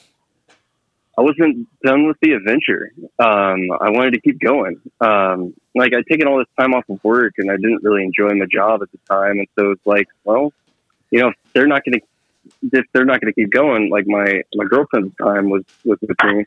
And so my, the Jeep, my Jeep with that rooftop temp and everything was our chase vehicle. And so we just did it ourselves, went across. Um, and it was a lot of fun just kind of experiencing that much freedom like yeah, one of the coolest things you could ever do for yourself is to um, go on a vacation that's significantly long enough that you can forget when you left and you don't have to worry about being back yet. That sweet spot in the middle is like the part of a vacation where you'll truly discover a shit ton about yourself. Yeah. And like if you're going to do that on a moped, you'll discover a lot more, mainly curse words, but uh, a lot more. Dude, that's awesome. So yeah, where, like so where are you now in your love affair of two wheeled vehicles? Because I know like you know we're talking so much about like you know how you got into it and mopeds and rallies and the good times we had, but like you Mhm. you have this shop now and you're still highly involved in two wheeled things and like teaching and fixing things and like still like enjoying that. So had had you like kind of transitioned? Do you still have a few mopeds that you like tinker with here and there? You know what? Oh yeah, now? uh, yeah. So, well, I'll tell you the mopeds that I have currently, and then I'll tell you about my shop a little bit. So, I still have two mon or two um, uh, Batavus Grand Prix. Then I have the Monza build that I did the TAT on, um, and let's see what else do I have. I've got one Mondial left. I've got a blue Mondial. Um, let's see, and then I have the twin engine, which is going back together, and then I have my original my original moped, the first moped that I ever bought, uh, which is the black Batavus Regency, which is also the bike that I raced for Gold Rush when the pinball run went down the west coast, and that bike is still highly modified. The only real piece left of that stock bike is the tank, the seat, the the big plastic fairing underneath the seat, and then the head tube and the down tube down to where it meets the motor. Everything else on the bike is like been hacked, cut, replaced. I mean, it it it, runs a uh, Minarelli V1 with a Euro kit and like a black black pipe, and it it's it's stupid. It goes way too fast and consumes way too much gas. um, it, it mainly just throws all the gas out on your leg, so um, that's kind of fun. Yeah. During the during the pinball run, I had to actually like the night before, or the next morning before we go, I just get like a PBR box out of the trash from the party the night before, and like make a gauntlet for my my foot and my shin, and just duct tape it to my leg. That way, like all the blowback from the carb wouldn't like just soak through my jeans and like burn me all day long. I just had this like shitty PBR armor on my leg. It was great. That's funny. Um, but yeah, that's that's all the mopeds I own. I own a couple other interesting two strokes. I got an AR80 uh, and a Derbi GPR 50, and uh, the Derbi GPR 50 is probably about as built out as you can possibly make one. I I took years and found all the factory Melosi race parts and built the motor, the clutch, like the pipe, like the everything, and um, I got that thing up to 103 miles an hour. Holy fuck. That's as fast as I can go on 50 cc. That's pretty wild. Oh no, it's dope, and yeah, it's it's super fun though. Um, but I, I never ride it anymore. So if anybody's listening and wants like a seriously overbuilt, beautiful Derbi GPR, I could be tempted to be to part ways with it. It is beautiful. it is red. Um, yeah, but- and it's red. Right. All red. Where you at, It is. bro? Shifty fifty, calling your name. All red. yeah. Don't sleep. So, but yeah, but my shop now. Um, so I now uh, started and now run and operate a community motorcycle garage. So I have the tools, the space, the knowledge to help people fix bikes themselves. Everything from full blown custom builds, just like simple oil changes. I kind of am there to take the fear out of motorcycles and mechanics away, so people can get into a hobby for the first time. Because like if you're unsure about like the culture of motorcycles or you're unsure about your ability to build things, like you're not going to go out and like and buy a brand new Ducati that's like twenty something thousand dollars and like spend that much money on a hobby that you're unsure you would like. But you know what you will do? Go get grandpa's Hon- busted ass Honda CB350 that's been laying against the side of a barn for the last 40 years and is mm-hmm. absolutely terrible and be like, hey, I heard you guys will help me learn how to fix this. I'm like, all right, come on, little Padawan, let's do this. Let's take this whole bike apart and make it a shining gem of whatever you just saw on Pinterest or Instagram. Um, so but there's a yeah, no, that- it's super fun. is a lot of that like one on one, or is it? Are you doing like classes? Because I know um a lot some shops. I've No, seen do I- don't like, really- You know, group like a group class. Like, all right, tonight's like a rebuild carb class kind of thing. I don't really do classes mainly because, like, I mean, carbs are, mm, I mean, pretty much similar, but different enough. Like, you got CV versus throttle slide, and like everybody's bike's different. So I'm like, if I ever teach a class on like, hey, here's how you take a bike apart, like your engine's not the same as the next guy's motor unless you have the exact same bike. Yeah. So yeah, it's kind of uh, like we have open shop hours from six to ten um, every night of the week, and then Saturday 10 a.m. to 10 p.m., Sunday 10 a.m. 6 p.m. And you can just come to my shop, and uh, you it kind of works like a gym membership for your motorcycle. So um, depending on what you want to do, like you get charged a different rate, um, and I will sit there with you and show you how to do whatever you need to do. Uh, there's a guy uh, that came in two weeks ago with a really fucked up Honda CL uh, 350, and he's like, "Hey, you know, I bought this and I thought it was better condition. It's really not. I don't know what I'm doing. Can you help me like do it?" And I was like, "Yeah, we totally can." And he's come in every single time we've been open, and in two weeks we have torn the bike completely down to scratch, um, polished, painted, or sandblasted, painted absolutely everything, rebuilt the motor, put it all back together, and then I was there right for you know you, we had this call, and um, his motor's bolted in, the wheels are on, everything's built. We timed it, got parts, and then fired it up. So um, it will be another probably a couple days to tune it all in and make sure, you know, give it a couple shakedowns. But in like two and a half, three weeks, we took a bike that hadn't ran in 40 something years and made it perfect again. Yeah. Not every story is like that. Usually people take like a couple months to build a bike. Um, and actually, right now is kind of the perfect time to start a build because if you do it kind of pretty slowly, you'll finish right around springtime. hmm So that's when you want to actually start riding. But most people kind of forget motorcycles exist during the winter. And that first amazing spring day, my shop just gets hammered with people going, I don't know what to do. My bike doesn't run. Oh my God. And you're Yeah. like, well, what you should have done is plan better. Um, Maybe you'll learn this lesson for next year. yeah, eh, they never do. Yeah. Let's like, Um, jump into the queue, man. We'll get to it when we can. Yeah. What's the name of the shop? Yeah. So the shop's called Hickory Union Moto. Um, it was named that because the cross street that the shop was once on and no longer is uh, was the corner of Hickory and Union. Now the name is less relevant, but it, we didn't bother changing it. Um, but it's uh, located in West westbound Kansas City. It's inside a fire station from the 1950s, um, and it's a pretty cool place to just hang out, turn wrenches, chill, like turn some, you know, just have some wrench therapy. I'm sure everyone listening to this understands wrench therapy. Yeah. And if you guys want, just uh, you can follow that on Instagram. It's Hickory Union Moto at Hickory Union Moto or hickoryunionmoto.com. It is. Um, yeah, and our, our website is is not very great. So if there's anyone who's really good at web development, reach out. I'd love to talk to you. Yeah, dude, uh, Um, share that wealth of moped knowledge. You know, website dudes. Yeah, I'll, I will fix all of your Batavuses for web development. Your bativi? What is the plural form of Batavus? Batavuses. Mm, I'm going to go bativi A couple bats. because you know what? It doesn't matter. yeah. Um, but yeah, but that's where I'm at now. And now I, I kind of do, you know, more motorcycle related stuff. But, you know, you can never fall out of love with mopeds once you've done it for so long.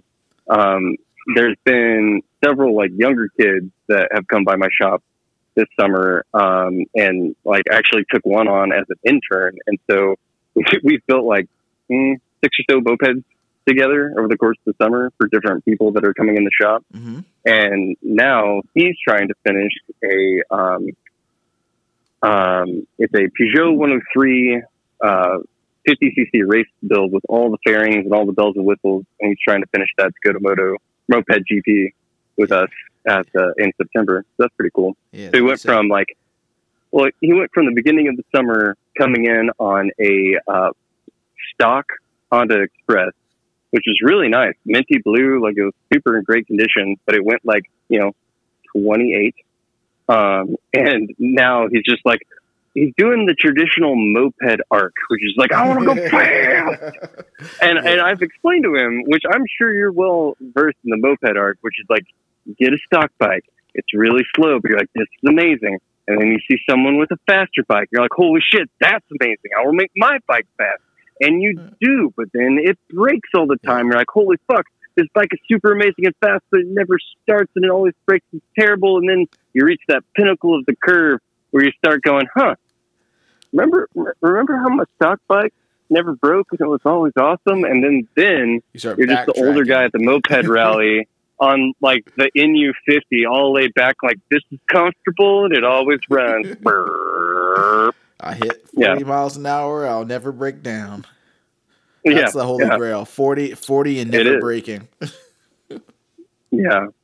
Uh, I, I'll That's never learn that lesson, but I, I understand the lesson. Yeah, I mean, we've all been there. I've had, we've done over hundred episodes, and you know, there's definitely a ton of episodes of like, oh, I'm building this race bike. Oh, I'm building this fast bike. Oh, I built the fast one, and we all eventually like, you know, break them. Yeah. No, the other day, um, someone like just kind of stopped by my shop. They're like, "Hey, I've got a moped.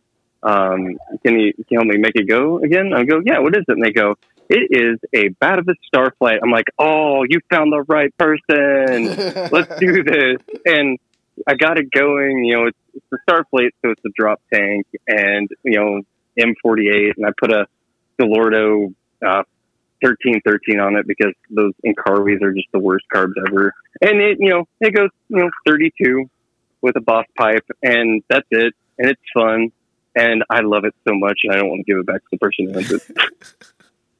But you already have one, Brett. we all know that we all need more mopeds or motorcycles. I have too many right now. How? Wait. Okay. Wait. Yeah. How many do you own right now? Oh God, I try not to think about it because every time like I I think I got enough, I'm like okay, I'm done, and then I and then I buy two more. But right Mhm. now I'm at uh I got two complete Hondas, three non-running Hobbits, so that's five. I got a pair of twin Tomos Golden Bullets. I got my Derbi variant, my Peugeot Fox. Um, yeah, that one's awesome. I, it was bachelor uh, bachelor gift, bachelor party gift. The, the 105 motor? The uh, it's got a 103 on it. Well, it's a 103. It runs 103 cylinders, but it's like Yeah, yeah. Yeah. It's the 105, like kind of like a Derbi style motor. no, it's like uh, it's like the same motor as a Wallaroo. It's like it's like scooter tech pretty much. It's like subframe and half the motor case is part of the subframe. Oh, interesting. I've got, I guess, a 105 motor that I've never done anything with that I really want to do something with.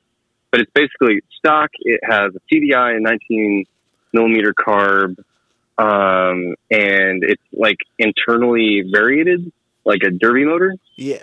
um, and it takes Peugeot kits. Hmm. So I'm not sure what I have. Yeah, Uh, but I bought it a I'm long sure, time ago. mo- I'm not sure the motor number. So like that's like I think it's like some weird number, like A some I don't know. It's got a weird Mm-hmm. number. I never like looked at it. But yeah, I'm probably I'm probably at 12 bikes right now, and at least like two thousand dollars of like brand new parts sitting in boxes waiting to be built. You know. Jesus Christ! You know, do, you're like- do you know how much like moped parts I have in my basement that I like just I've had for years and moved from one house to another, including like stuff I've never put on a bike. Like I could open up many treats. It's really sad. Um, but actually, have you ever done this? Several years ago, I was hanging out at Treat HQ, and I was just like, "Hey, hey, Benji, like, do you have the ability to look up how much money has been spent Oh God, no! On an Never do account that. over the course Don't of its life. Do that. at the time he did, and I was horrified. But I just bought um, a, a big box of treats um, to work on that twin engine bike for Mhm. um, the racing. And in the comments field, I asked, like, you know, dare I ask how much money over the life of this account has been spent? And uh, so let's see if they if there's a number on the sheet when it shows up. Oh God! If it does, you gotta call God. me. If it does, you gotta call me back. I gotta like, I gotta post it. Dude. It's it's mm, it's it's several. uh, It's in the tens of thousands of dollars. yeah, It's it's too much. Because it's like you spend like like my problem too is like there's definitely been those times in my in my mopeding career. I I would say where I'm like, oh cool, I'm I'm buying all my parts in bulk at one time to save money over the long haul. You know, like cool, like there's a sale, let me buy everything at once, and you save your you know 10 15 percent or whatever, and you're saving on shipping because you're not buying little things over and over and over again. Because God knows we Yeah, don't the wait- best marketing- No one wants to wait for free shipping. Like we always do priority or something. hmm Yeah, the best thing Treats ever did for themselves was do the hundred and fifty dollar cap on free shipping because we've all been like, all right, what what's that? One hundred and ten? Shit. All right, what else do I need? Yeah, I'm I'm always like, gonna add- "Uh, I got I got free shipping, but I can't wait. Let me get priority anyway. Mhm. Do you know anyone who ever ordered like the really big tomato or like Benji's sunglasses or any of those like multi million dollar things that are on I, Treats? I know someone who bought like one of those really like one off rare things, and then like they just it was they just wanted to like you know test them. Like okay, I'm gonna pull their fucking pull their card, see what they say, and like they ended up like uh oh sorry this part's been discontinued and like refunded them the money or something. Yeah. But man, like I don't know, like that's definitely like a scary thing to think about. Like you know, we we probably all spend a lot. Like that's Oh, why like God, I, I so made it like money. a point. Like it there got definitely got to be a point where I was like, all right, I have like thousands of dollars invested in these little tiny bikes and like it's hard to notice that money all at once because like it, it gets spread out over a bunch of different bikes and time but, Mhm. and i was like i just got to a point where i was like all right cool i need to like officially close the books on how much money i can put into this so like i try it doesn't always work out but i try especially over the last couple of years like i try to like can't contain it and I only spend like the money that I have in the hobby now, I'm like, cool, that's in my hobby. Like that's my moped savings account. And if I want to buy some new part that costs three hundred dollars, I have to sell something that I own in the moped Mhm. world or like fix a bike for someone else, you know, fix their moped to get that money to pay for Yeah, that part. and and how how true to that commitment do you hold yourself? I'd say pretty good, man. I'd say at least eighty percent. Oh, nice. At least eighty percent. Like I might put money back in here and there, but like, you know, and be like, oh, cool. Let me put money in this bike, and you know, if you buy two bikes for like four hundred bucks or something, it's like you know you can sell one for like 600, 700 bucks, and like now you got a free bike, and if you sell that one, okay, now you got six hundred dollars worth of dollars you can spend on moped stuff that didn't cost you like money out of your pocket. Yeah, I tried that strategy for a while, but it really didn't work for me because basically I'd be like, "Oh yeah, I'll buy this and then I'll I'll flip it and sell it," and then I would just make it too nice. Like, but I can't sell it. I love it so much. Yeah, that emotional Um, attachment's so- uh, hard. What I what I eventually had to do was shame myself financially into not doing it. So I created a spreadsheet um, Ooh, on God, on Google way. Sheets. Dude, and no, I went through my, basically my Treats account and my eBay account, and I lined out every bike that I currently owned, and and like went back in history and found out how much money I'd spent on every single bike, and then at the top it calculated it all together, and it's just this value. of This is how much money you've sunken into this hobby. Dare, and- dare you say and- it out loud? Oh, oh, I don't. I I would have to pull it up. I don't have an accurate number. I think last time I looked, I was like fifty six hundred bucks or something into like basically broken bikes, Yeah. like bikes that you buy and then you buy parts for them, but then like other cooler projects, like you know, you're in you're in you're in project debt. yeah. Um, but also, what's really helpful about the spreadsheet is it's really easy to forget how much money you've invested in a bike because Mhm. you can be like, oh, I bought that for a hundred dollars. It's not worth much. But then you're like, oh, well, Yeah. but even if it's like a mild stock build, you're probably invested in that, you know, up to almost a grand if it's a moped. If it's a motorcycle, like you can get real close to like two thousand dollars by the time you Mhm. take a shit bike and make it worthy of being on the road. hmm Um, What's harsh so yeah, is, it's just so what's harsh is the thing about like even if you added in ten dollars an hour for your time. oh yeah, I don't even do that, and yeah, yeah, it's yeah, I your oh time for something, and you think about all these bikes you buy. They're like that's what a lot of people don't realize when they're like, yeah, yeah, I'm gonna buy this bike. It's it's it's it's a great deal. It's a hundred dollars. I'm like, yeah, it's a hundred dollar rust bucket that's gonna cost you like five hundred dollars of your time plus you know seven hundred dollars of parts. right? Yeah, I mean, people come to me. So since I you know have this community garage where I, I show people how to like fix on bikes, um, people ask me like, how much is this going to cost me? And usually, kind of what I tell people is like, all right, well, first off. Do you want to ride a motorcycle or do you want to work on a motorcycle? because those are two different philosophies. And realistically, it always kind of works out to be about the same amount. Because you could buy a really shitty bike that needs work, and you you think you're getting a deal because you know you're you're fixing it up and you're going to make it better.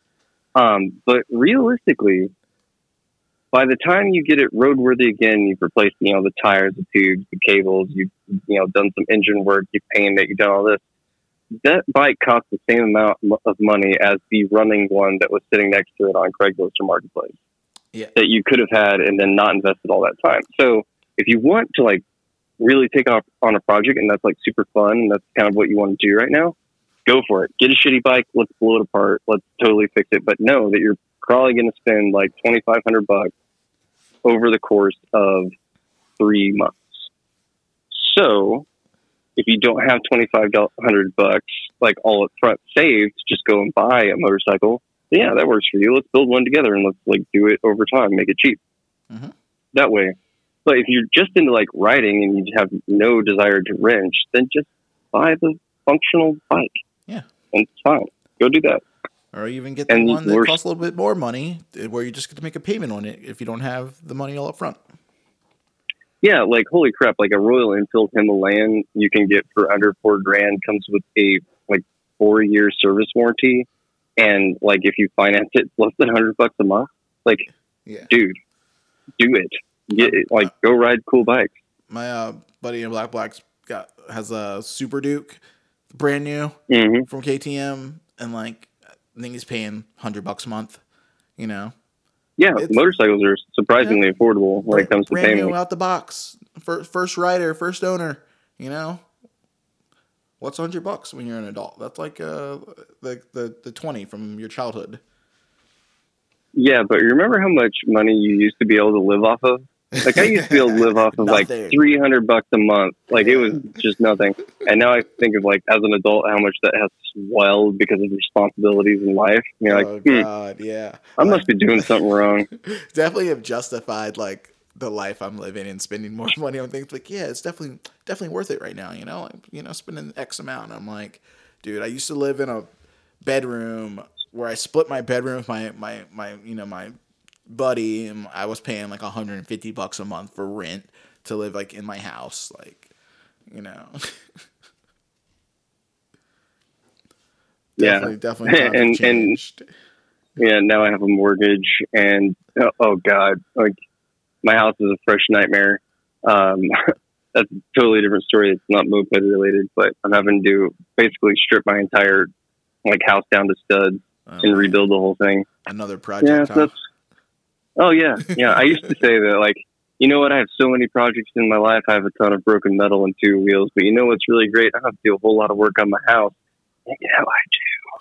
It's the worst, and I hate it. Uh, yeah. yeah. So to wrap it up, man, like what would you say to like, you know, someone getting into mopeds now? Like, you know, from your years of wisdom. hmm Like, what would I tell someone who's getting into mopeds now? Yeah, like your like your little uh intern at the shop who's, you know, getting into mopeds Mhm. and souping them up. What what are your words of wisdom for him? Um. Well, first off, don't buy a Batavus. uh, say yourself. Well, if, I mean, if, if you to, do, to be hit- honest, hit, like, hit up Brett first. yeah. Well, to be honest, like, if you're going to get into mopeds for the first time, look for mopeds that have a lot of like support behind them. So, like, your first bike should probably be like a a Maxi or Free Spirit or you know a, a Hobbit or something like that. Um, or you know a V1 you can't really rebuild as easily because they split the wrong way. But like you know something with a lot of support and parts. Um, just because I feel like, I mean, I know since I run this shop that not a lot of people have the patience to go through as much pain as I did because I got the wrong moped when I first got into moped. Um, and so like set yourself up for success. Like get a bike that has a lot of support so that you can fix it up with all the knowledge of the community and then enjoy it. And then as you see your skills kind of progressing, get into like the more random stuff. So like, oh, I kind of want to do a Motobécane.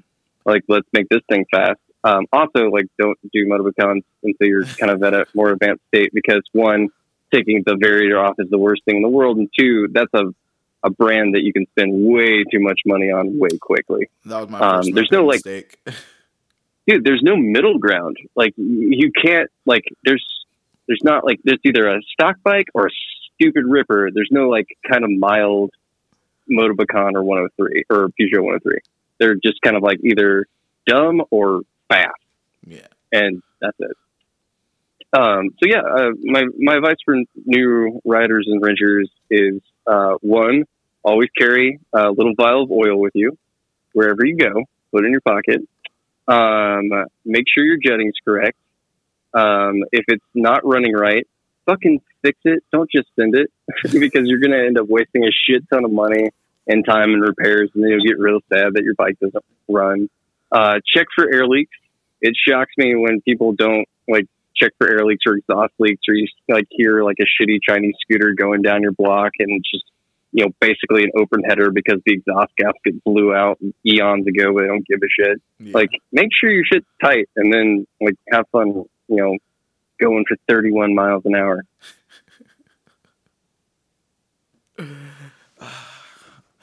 Any uh like uh regrets in mopeds? Like is there like a bike you wish you would have bought or something you wish you never sold? Ah, well, I haven't sold many of them. I just keep. Um, so, a bike that I wish I had bought. I had an opportunity to buy a Laguna once, and I didn't have the money at the time, so I had to pass it up. So, and good luck ever finding a minty Derbi Laguna ever again. Uh, that would have been a cool bike to own. Uh, uh, other regrets? I, I don't know. I, you know, I don't think I. Some people might have said I wasted my formidable years, uh, you know, on dumb two strokes, but I mean, the way I kind of look at it, your life is a series of stories, and I just want the ones that I could tell to be at least be interesting. So I've gotten a ton of interesting stories in my life from being involved in mopeds over the years. And I don't really go to rallies that much anymore. Um, but man, it, it was a good, solid decade of my life that I spent doing things I never would have done otherwise. And as a result, coming up with some pretty cool stories to be able to share, of which I have plenty more. So if you ever want to do this again, I can talk about things like how I found a dead body on the TAT or um, how I nearly won the pinball run, but uh, but my clutch exploded about 30 miles from the finish line. Mm. Um, or even if you want to talk about motorcycle adventures, like I raced in the Baja 1000 several times. That's Um, but, but yeah, like hit me up if you want to talk some more. I mean, I don't really get to talk about mopeds that often. Kind of going back to like how exciting it is to go to a rally and find other nerds that are the same nerd as your nerd. yeah. Um, but yeah, Hell yeah. Well, So- definitely we'll definitely bring it back for part two. Like I like I don't know. I just love catching up with you too. Like like I said, like just just thinking about you that one time because I was talking to Sean. I was like, man, I haven't haven't like thought about this guy in a while, but like you were always like you know one to stand out. And you know I'm glad we got to take this time and like chat it up a little bit. But we'll we'll we'll bring it back again and we'll get into more of your story, more of the little adventures you have that you know made you enjoy this whole thing to begin with. yeah. All right. Well, in the meantime, I'll I'll keep creating cool stories, and I can't wait to. Oh, when does this come out? Oh, it's gonna be out tomorrow. Yeah, I do the I record All right. and then I put it out the next day. So every every Monday we put up put out an episode. All right. Well, I can't wait to listen to my own voice and hate how it sounds. Hell yeah, dude! All right, Brett. Thanks for hanging out, man. Um, you want to shout out real quick? Where can everyone find you on the internet? Like, uh, Um, well, so I've got Hickory Union Moto is the Instagram for my shop. My personal Instagram is unknown underscore moto, which you'll find more motorcycle adventures from um, my kind of dirt bike life. Um, other than that, um, you can email me um, through hickoryunionmoto.com um, at, for any kind of random Batavus questions that you might have or any kind of moped advice you might need. Um, or uh, I guess if you want to get in touch uh, with me over that GPR that I said was for sale, that too. Um, but yeah, it has been great talking to you, man. hell yeah! All right, thanks, dude. I'll see you later, man. Uh, it'll be out tomorrow, and I'll tag you and everything. We'll get it going. All right. All right, later. Cool. Well, thanks, man. Bye. dude that was rad. Uh thank you guys for listening to another episode of moped money podcast. I'm glad we got to hang out and catch up a little bit with brad like i said he's a rad dude. He was always like the pretty boy of mopeds that had like the coolest shit and like you know doing doing it the rad way for sure. Like he'd stand out when you'd see him at the rally. And it's cool to see like how far he's come and like all the other things he's done you know in the two-wheeled world like adventure